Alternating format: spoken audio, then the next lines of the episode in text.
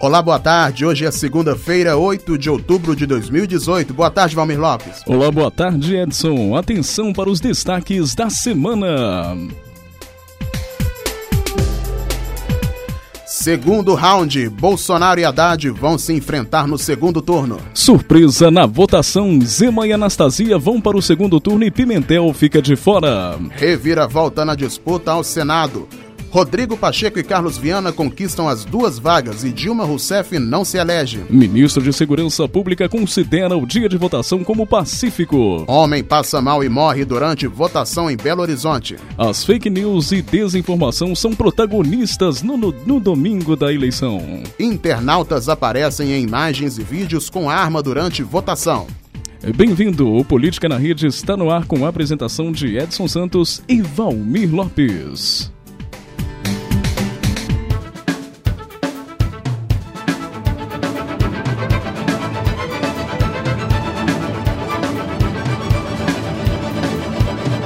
Política na Rede, conectando os fatos.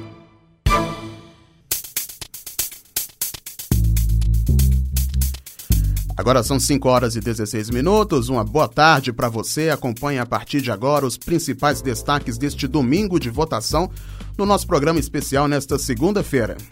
Falamos ao vivo do Laboratório de Áudio da PUC Minas, na unidade São Gabriel, em Belo Horizonte. E atenção, Jair Bolsonaro do PSL e Fernando Haddad do PT disputarão o segundo turno à presidência da República. Bolsonaro alcançou pouco mais de 46% dos votos válidos e liderou na disputa. Haddad chegou a quase 29% e, portanto, continua na corrida eleitoral ao segundo turno. A eleição presidencial só terminará em primeiro turno se os candidatos liderassem com mais de 50% dos votos, o que não aconteceu. Em terceiro apareceu o candidato do PDT, Ciro Gomes, com 12,5%.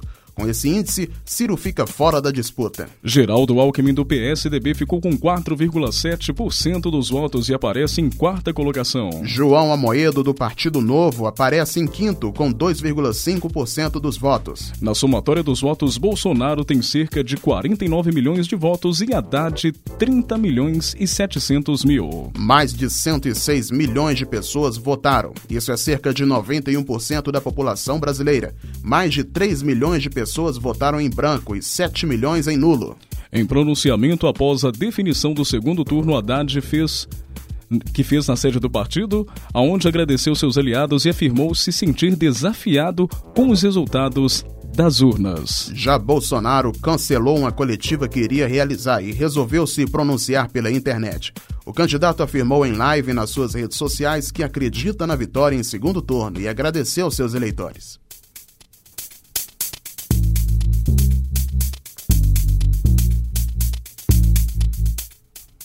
Romeu Zema do Partido Novo e Antônio Anastasia do PSDB vão se enfrentar em um segundo turno ao governo de Minas. O resultado foi confirmado um pouco antes das 8 horas e 40 minutos deste domingo. Zema saltou para a primeira posição logo na pesquisa de boca de urna feita pelo Ibope momentos antes da apuração dos votos. O candidato do Novo chegou a 41%, bem distante de Anastasia, com 29%, que até então estava liderando as pesquisas de intenção de voto. Fernando Pimentel do PT e o atual governador, que era o mais cotado para disputar o segundo turno com Anastasia para o Palácio da Liberdade, ficou fora da disputa. O candidato do Partido Novo, Romeu Zema, liderou nas urnas com quase 43%. Já Antônio Anastasia ficou com um pouco mais de 29%. Nos votos válidos, Zema teve cerca de 4 milhões de votos. Já Anastasia, por volta de 2 milhões e 700 mil votos. Fernando Pimentel ficou com quase 23% dos votos, que representa cerca de 2 milhões de votos. O tucano que governou Minas entre 2010 e 2014 sempre esteve ligado a Aécio Neves do PSDB, mas nos atos de campanha neste ano distanciou-se do senador que é réu por corrupção e obstrução de justiça. Já o candidato Romeu Zema é empresário e participou de uma eleição pela primeira vez. Na última semana, declarou apoio ao candidato à presidência Jair Bolsonaro do PSL, além de pedir votos para João Amoedo do Novo, do mesmo partido dele. A crise econômica no Estado e o parcelamento dos salários dos professores foram os temas constantes na corrida eleitoral os pro... que os propuseram cortar os números de secretarias e cargos comissionados para reduzir gastos.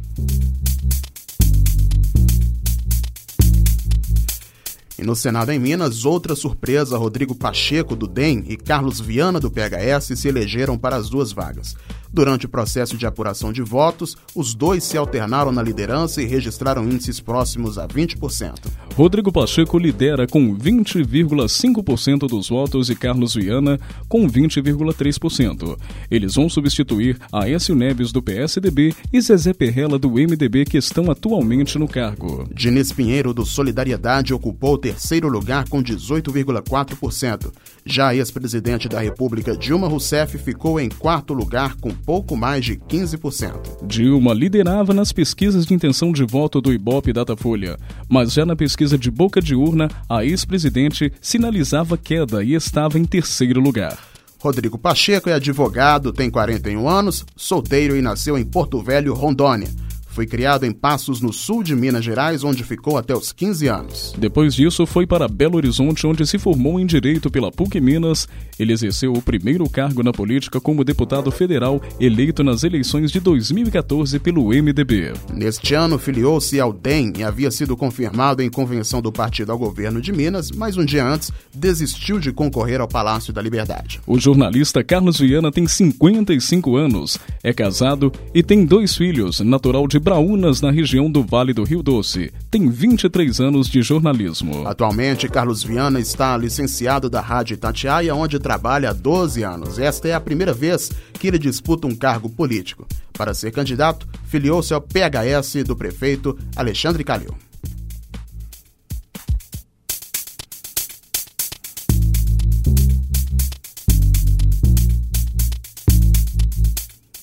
Voltamos em instantes com Política na Rede, com um balanço dos eleitos ao governo do Estado e pelo Brasil. Ouça agora a música Depende de Nós, com Sérgio Mendes e Balão Mágico.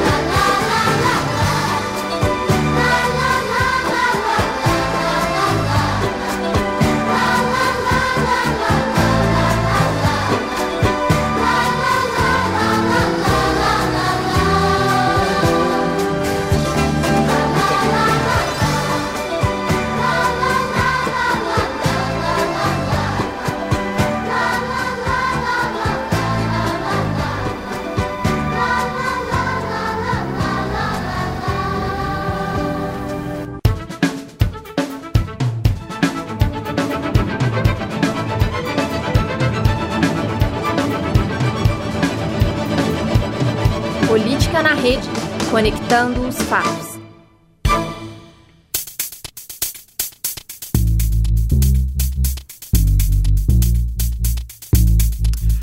Bom, agora são 5 horas e 26 minutos. Este é o Política na Rede. Vamos agora para uma apuração sobre os governos de cada estado no Brasil e também sobre presidente. Vamos aos números, né? O segundo turno entre o presidente da República já está definido. Jair Bolsonaro do PSL e Fernando Haddad do PT vão para o segundo turno. Bolsonaro com 46,5% dos votos válidos do Brasil e o Fernando Haddad com 29,25%.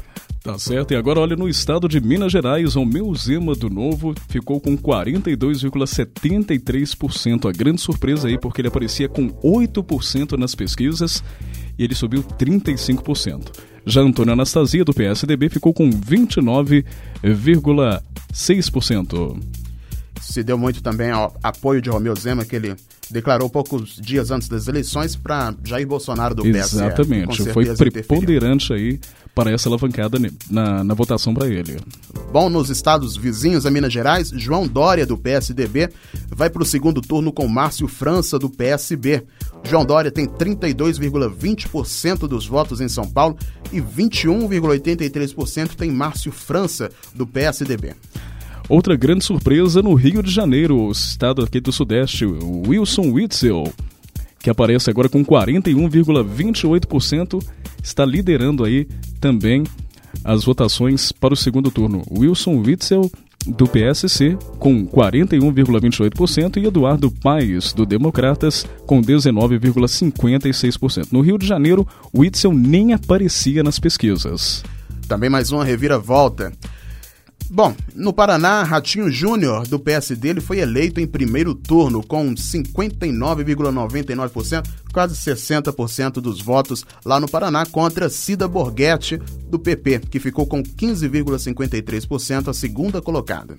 Lembrando aí que tanto Ratinho Júnior quanto Cida Borghetti são filhos de apresentadores de TV, né? O Ratinho, né, da, do SBT, e do, do antigo deputado Alborguete aí que tinha o programa lá no Paraná também. Cida Borghetti aí.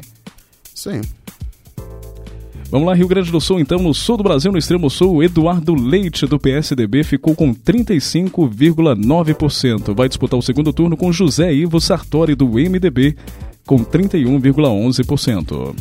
Vamos aos outros estados. Lá no Acre, Gladson Camelli foi eleito em primeiro turno com 53,7% dos votos. Ele venceu do Marcos Alexandre, que é do PT, que ficou com 34,55%. O PSL teve uma força grande no Acre, inclusive o estado mais votado do presidenciável do PSL. Muito bem, lá em Alagoas tivemos Renan Filho, que é filho do Renan Calheiros, né, do senador Renan Calheiros aí, que já foi eleito pelo, pelo MDB com 77%, 77,30% dos votos válidos, o que já era delineado nas pesquisas e derrotou aí o Josan Leite do PSL com 11,6%. Lá no Amapá, Valdez, do PDT, vai para o segundo turno contra o Capi, que adotou o nome de Capi 40, do PSB, vão para o segundo turno. O Valdez ficou com 33,5% dos votos e o Capi ficou com 30,1%. Lá no Amazonas, o Wilson Lima, do PSC, ficou com 33,75% dos votos e o Amazonino Mendes, do PDT, ficou com 32,71%. Esse é o segundo turno no estado do Amazonas. Na Bahia, a onda do PT continua forte. Rui Costa, do PT, foi eleito em primeiro turno para o governo do estado com 75,45% e Zé Ronaldo, do Democratas, ficou em segundo lugar com 22,3%. Eleito em primeiro turno, portanto, Rui Costa, do PT, na Bahia. Mais um estado com governador eleito no primeiro turno foi o do Ceará. Tivemos aí o Camilo, do PT, com 79,96% dos votos válidos, derrotando o general Teófilo, do PSDB, que ficou com apenas 11,30% dos votos. No Distrito Federal também uma grande reviravolta nos números, as pesquisas não indicavam isso, mas foi o que deu. Ibanês do MDB vai para o segundo turno com Rodrigo Hollenberg do PSB. O Ibanês ele ficou à frente com 41,9%, quase 42% dos votos válidos, e Rodrigo Hollenberg ficou em segunda posição com 13,94%. Portanto, os dois no segundo turno. Espírito Santo também com situação definida para o governo do estado.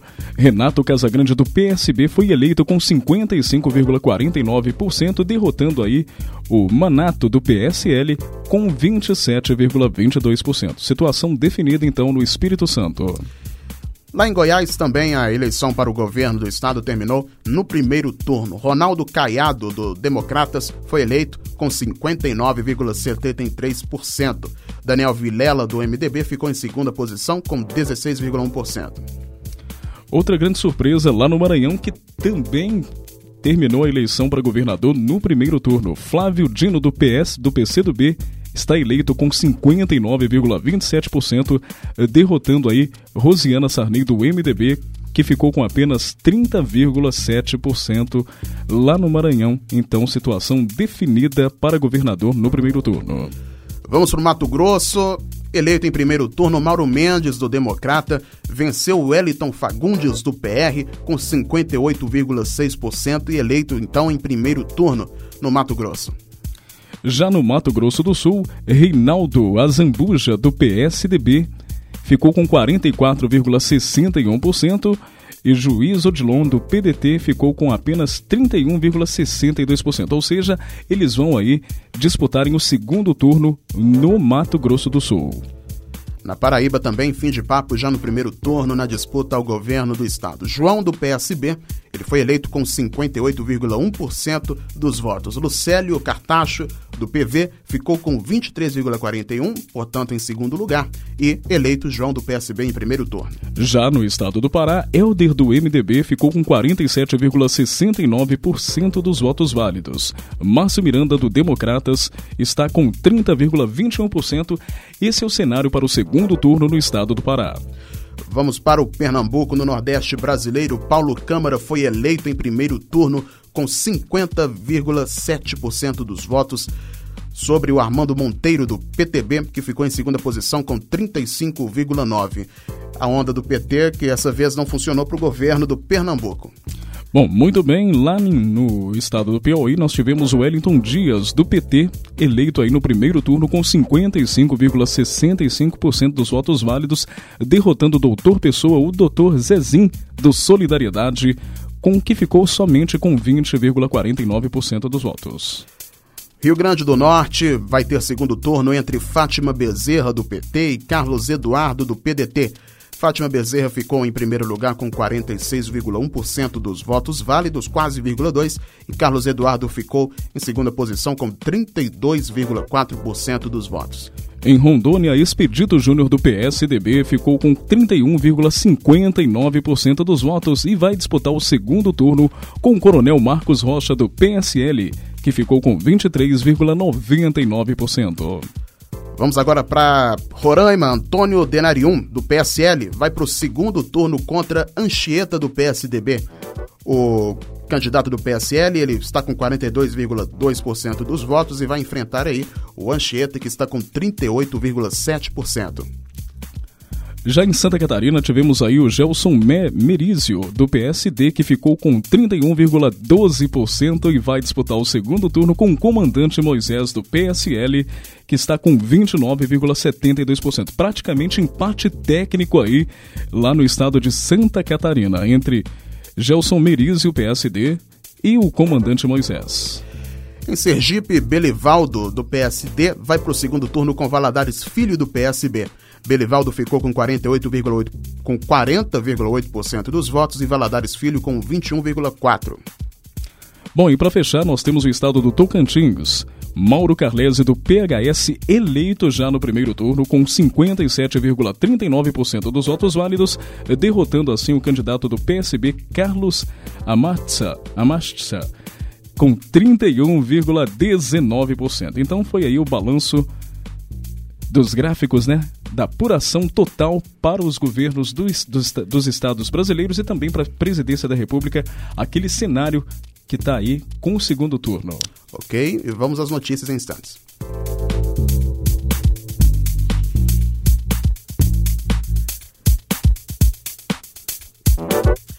Olha, o senador Aécio Neves, do PSDB, que foi eleito ontem a deputado federal por Minas Gerais, foi hostilizado ao chegar para votar no fim da tarde deste domingo em uma escola na zona centro-sul de Belo Horizonte. Aécio chegou para votar pouco depois das 16 horas. Auxiliares do senador estavam na Escola Estadual Governador Milton Campos, o Estadual Central, desde cedo aguardando diminuir a fila na sessão. Uma garrafa plástica de água foi atirada em direção ao tucano. O manifestante cuspiu duas vezes, mas não atingiu o senador. Durante o tempo em que esteve na escola, Écio sorriu para os críticos.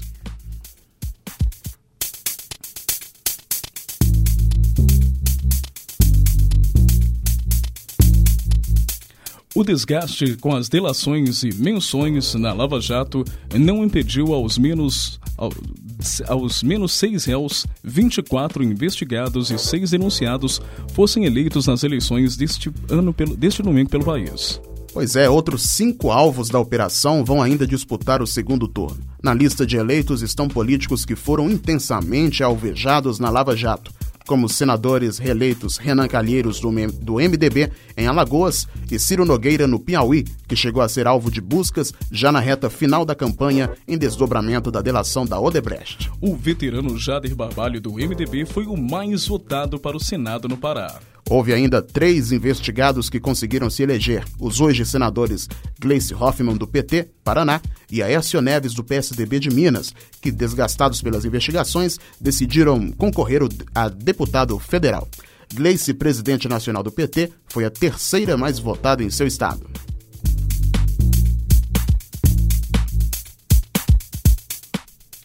O Tribunal Superior Eleitoral informou que, ao longo das votações deste domingo, 1.695 urnas em todo o país precisaram ser substituídas porque apresentaram algum tipo de defeito. O total de urnas eletrônicas é de 40 e 454 mil e 93 em todo o em todo o país. Portanto, o percentual com problemas é de 0,33%.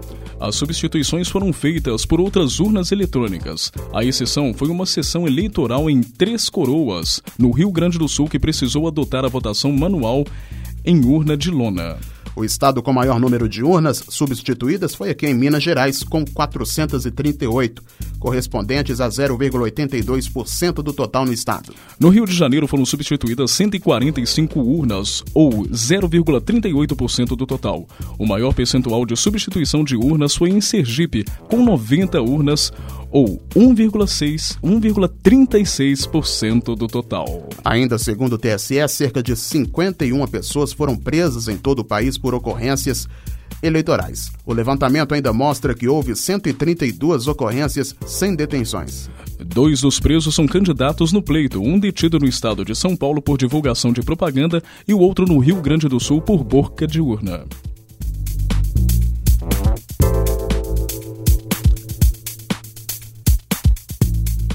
Pouco depois das 5 horas da tarde de ontem, que foi o horário de encerramento das votações em diversos estados, o ministro de Segurança Pública, Raul Jugman, fez um balanço das ocorrências diretamente do Centro de Comando da Polícia Federal. O ministro considerou o primeiro dia de votação como pacífico. Até o final oficial do horário de votação, não havia registros de incidentes graves. As maiores ocorrências foram de boca de urna, compra de votos e propaganda irregular. O ministro afirmou ainda que há uma união entre as forças policiais e poderes para fiscalizar as fake news. Raul Jugman também comentou sobre a possibilidade de aumentar a segurança dos candidatos caso haja segundo turno. Foi o que aconteceu.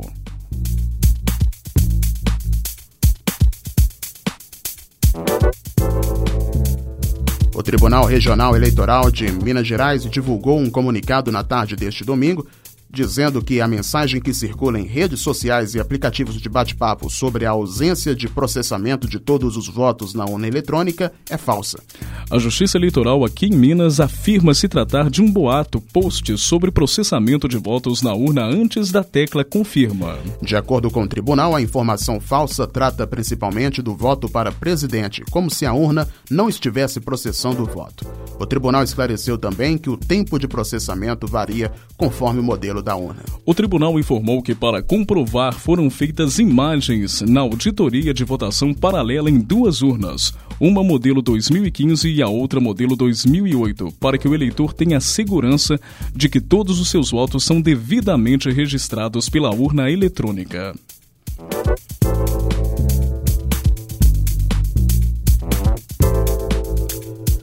Agora são 5 horas e 41 minutos, ainda fazendo um balanço das eleições agora aqui em Belo Horizonte. Olha, um homem sofreu uma parada cardíaca e morreu durante uma votação no Colégio Santa Doroteia, no Sion, em Belo Horizonte. De acordo com o TRE, uma equipe do SAMU tentou reanimá-lo, mas ele não reagiu e morreu ainda dentro da escola. Segundo a Polícia Militar, até o início da tarde, 72 pessoas foram presas pelos crimes de boca de urna e propaganda irregular em Minas. Um prefeito, um vereador e dois candidatos a deputados até então estavam detidos. O domingo de eleição em Belo Horizonte foi marcado por grandes filas, especialmente nas sessões onde houve uso de biometria. Locais onde os votos muitos idosos também tiveram demora, pois eles podem tiveram dificuldades com a urna eletrônica, segundo o TRE. Houve longas filas no Colégio Sagrado Coração de Maria, no Serra, região centro-sul da capital. E também nas sessões do Colégio Santa Marcelina, no bairro São Luís, na região da Pampulha.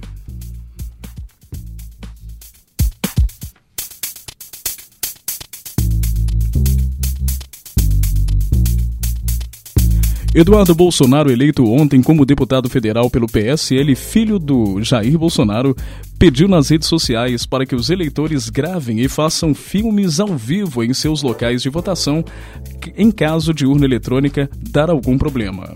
A campanha de Bolsonaro desconfia da segurança das urnas eletrônicas.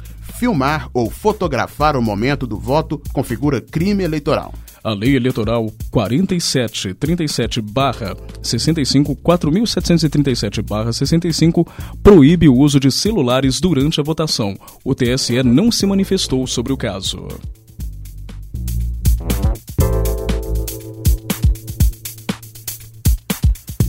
O resultado das urnas significou um fim para boa parte dos caciques do Senado Federal que não se reelegeram para um novo mandato de oito anos, embora estivessem em disputa duas das três vagas por Estado. Eunício Cunha, do MDB, atual presidente do Senado, ficou em terceiro lugar no Ceará e Cássio Cunha Lima, do PSDB da Paraíba, ficou em quarto. Além deles, Edson Lobão, do MDB e Garibaldi Alves, do MDB, também perderam a cadeira no Senado. O senador Romero Jucá, do MDB, que é ex-ministro do Planejamento e ex-líder de governo de Michel Temer, também ficou fora do Senado. Senadores que lideraram a oposição ao governo Temer, como Roberto Requião, do MDB, e Lindbergh Farias, do PT, ficaram de fora da próxima legislatura. Já Renan Calheiros, do MDB, ex-presidente do Senado, que rompeu com Temer e fez a campanha aliado ao, PM, ao PT, garantiu um novo mandato na segunda vaga. Dois partidos que surpreenderam foram a rede da candidata derrotada à presidência, Marina Silva, que elegeu seis senadores. E o PSL do presidenciável Jair Bolsonaro, que não tinha nenhum e agora contará com uma bancada formada por quatro.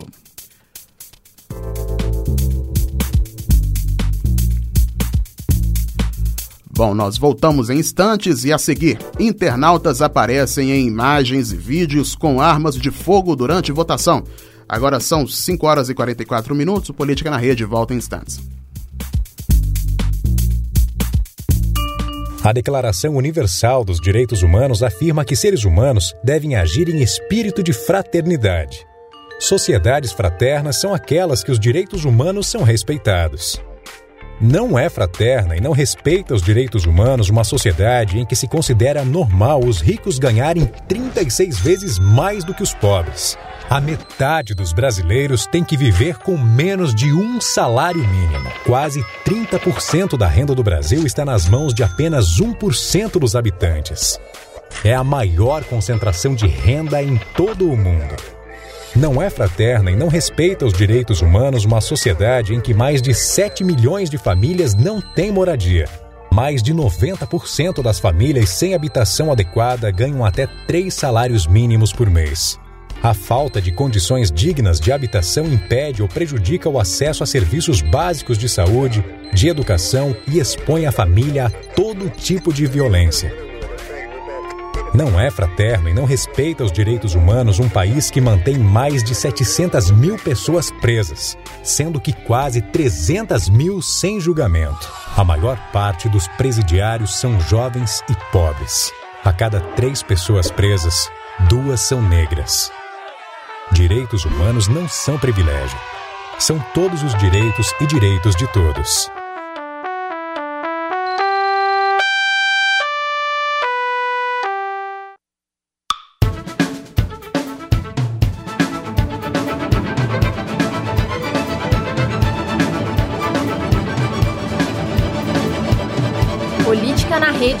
Conectando os fatos.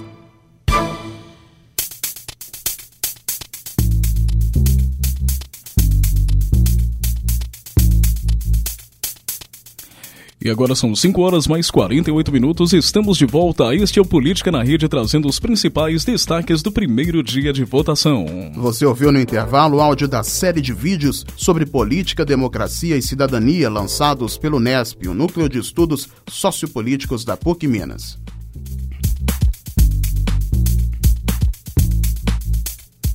Humberto Jacques de Medeiros, vice-procurador eleitoral do TSE, afirmou ao jornal Estadão, no início da tarde de ontem, que o tribunal está avaliando imagens e vídeos postados em redes sociais e em grupos de WhatsApp, onde internautas aparecem com armas ao lado das urnas eletrônicas, mostrando o voto no candidato Jair Bolsonaro do PSL. Algumas imagens circulando na internet mostram eleitores digitando o número 1 e 7 com e confirma com um revólver.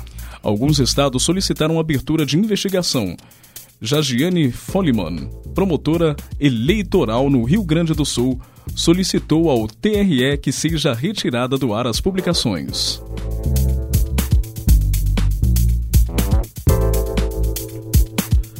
Um vídeo foi divulgado nas redes sociais neste domingo mostrando uma suposta fraude em uma urna eletrônica que, ao apertar o número 1, a urna automaticamente seria preenchida com o número 13 de Haddad. Eleitores de Bolsonaro, o principal opositor de Haddad nesta eleição, e até Flávio Bolsonaro, candidato ao Senado pelo PSL Rio de Janeiro, divulgou a suposta fraude em uma rede social. O Tribunal Regional Eleitoral de Minas Gerais divulgou um vídeo em que o perito afirma ser falso o vídeo divulgado.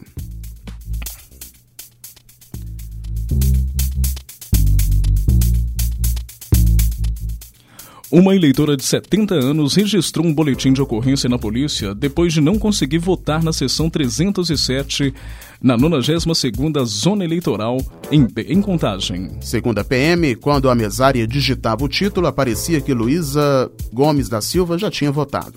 A assessora do TRE informou que possivelmente houve erro da mesária ou do eleitor. Como o caderno de votação é em ordem alfabética e existe a possibilidade de haver eleitores com o mesmo nome, pode ocorrer de um eleitor assinar no espaço de outro. Ainda segundo o TRE, o equívoco foi registrado na ata eleitoral e posteriormente será apurado pela Corregedoria do Tribunal. Bom, vamos saber agora como foi o dia de votação para os presidenciáveis. O João Amoedo, do Partido Novo, votou em um clube na Lagoa Rodrigo de Freitas, na zona sul do Rio de Janeiro. Amoedo evitou dizer quem apoiará em um segundo turno, mas descartou a ideia de apoiar o PT. Já Geraldo Alckmin, do PSDB, votou em um colégio no Morumbi, zona sul de São Paulo. Questionado se o resultado deste domingo seria seu pior desempenho nas eleições, Alckmin disse que o momento não é para análise política. Ciro Gomes, do PDT, voltou na sede da Secretaria de Saúde do Estado do Ceará. Ele estava confiante na possibilidade de ir para o segundo turno e atacou o líder Jair Bolsonaro nas pesquisas de intenção de voto. Já Fernando Haddad, candidato à presidência pelo PT, voltou na Escola Internacional em Moema, Zona Sul de São Paulo. Em entrevista coletiva, após votar, ele afirmou que se passasse para o segundo turno, pretende estender a mão a qualquer um, independentemente de partido. Henrique Meirelles, do MDB, voltou em uma escola em Higienópolis, na região central de São Paulo. Em entrevista, ele afirmou que é preciso respeitar o dinheiro do povo. Jair Bolsonaro, candidato pelo PSL, votou sobre forte esquema de segurança na zona oeste do Rio de Janeiro. Em entrevista pela manhã de ontem, ele disse acreditar em vitória ainda no primeiro turno.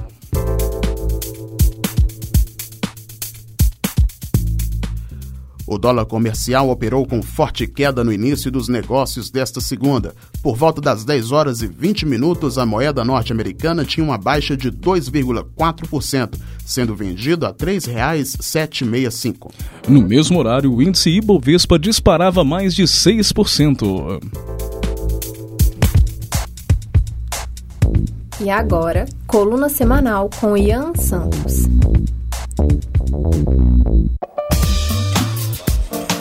Mais uma vez, a estrutura polarizada do campo eleitoral sobrepujou a possibilidade de um pleito que transcenda as barreiras invisíveis que dividem os petistas e os antipetistas. O que diferencia essas eleições é o representante máximo do conjunto antagônico ao lulismo e ao Partido dos Trabalhadores. Espoliando o PSDB, Jair Bolsonaro seguiu para o segundo turno. Dia 28 de outubro, decidiremos entre a sua candidatura e a de Fernando Haddad do PT, com tendências consubstanciadas na figura protecionista de Enéas Carneiro e em políticas fundamentadas na contenção do imperialista capital chinês, Jair Bolsonaro transfigurou-se recentemente em um suposto liberal. Em seu eventual governo, Paulo Guedes, PhD em Economia pela Escola de Chicago, considerado reduto de Milton Friedman e do laissez-faire, irá assumir no Ministério da Fazenda. O poço piranga de Bolsonaro em assuntos relacionados à macroeconomia defende a venda de ativos administrados pelo governo e a progressiva privatização de estatais. Outro ponto defendido por ele é uma reforma trabalhista que possibilitaria o contrato empregatício sem a intermediação da CLT. A estrutura programática do pupilo de Lula tem como escopo o welfare state. Fernando Haddad pretende revogar as reformas político-econômicas do governo de Michel Temer, tributar dividendos e grandes fortunas, implementar uma reforma agrária e criar um ambiente propício a uma nova constituinte. Ele também pretende fortalecer a política externa através da ampliação do apoio ao Mercosul e ao BRICS. Não, respondendo o receio de uma parcela da população, não seremos uma colônia norte-americana em um governo presidido por Jair Bolsonaro, muito menos uma república bolivariana caso Fernando Haddad vença. O Brasil não irá se transformar numa Macondo, vilarejo que ambienta a obra 100 anos de solidão de Gabriel Garcia Marques. Uma sangrenta guerra civil entre forças reacionárias e progressistas não será instaurada no país. Para que essas projeções ocorram, o poder precisaria estar centralizado. As profecias partidárias podem ser resumidas por este trecho do livro Ensaio sobre a Cegueira, de José Saramago. O medo cega. São palavras certas. Já éramos cegos no momento em que cegamos. O medo nos cegou. O medo nos fará continuar cegos. Ainda que os oráculos estejam errados, os brasileiros permanecem firmados sobre uma divisão binária, o maniqueísmo, formado através da aura de Luiz Inácio Lula da Silva, continuará desenhando a política nacional. Ian Santos para o Política na Rede.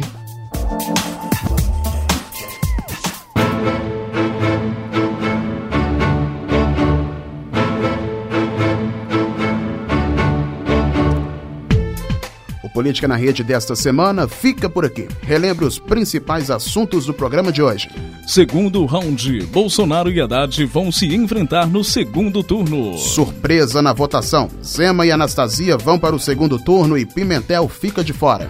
Reviravolta na disputa ao Senado. Rodrigo Pacheco e Carlos Viana conquistam as duas vagas e Dilma Rousseff não se elege. Ministro de Segurança Pública considera o dia de votação como pacífico. Homem passa mal e morre durante votação em Belo Horizonte. As fake news e desinformação são protagonistas no domingo de votação. Internautas aparecem em imagens de vídeos com armas durante votação. Este foi o Política na Rede com um balanço para as eleições dos presidenciáveis, ao governo, ao Senado e também ao governo dos outros estados em uma edição especial. Este programa é produzido por alunos de jornalismo da PUC Minas, da Unidade São Gabriel, com a apresentação e produção de Edson Costa e Valmir Lopes, com os trabalhos técnicos de Raíssa Oliveira. Uma boa tarde para você. É isso aí, agradecemos a todos a audiência. Essa semana foi em edição especial justamente para trazer o balanço aí sobre o primeiro turno das eleições que aconteceu ontem, no domingo, dia 7, mas na semana que vem nós voltaremos na próxima quarta-feira. E lembrando que durante o programa você conferiu aí a música Depende de Nós, uma belíssima canção de Sérgio Mendes e também com a turma do Balão Mágico composta por Ivan Lins e Vitor Martins, homenageando assim as crianças no próximo feriado na sexta-feira. Então é isso aí, gente. Uma ótima tarde para vocês e até a próxima semana com mais Política na Rede.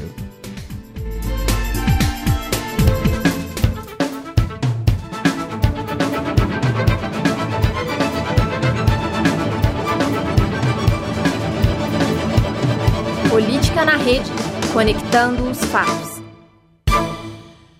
Essa produção é do Lab SG, onde você vem aprender.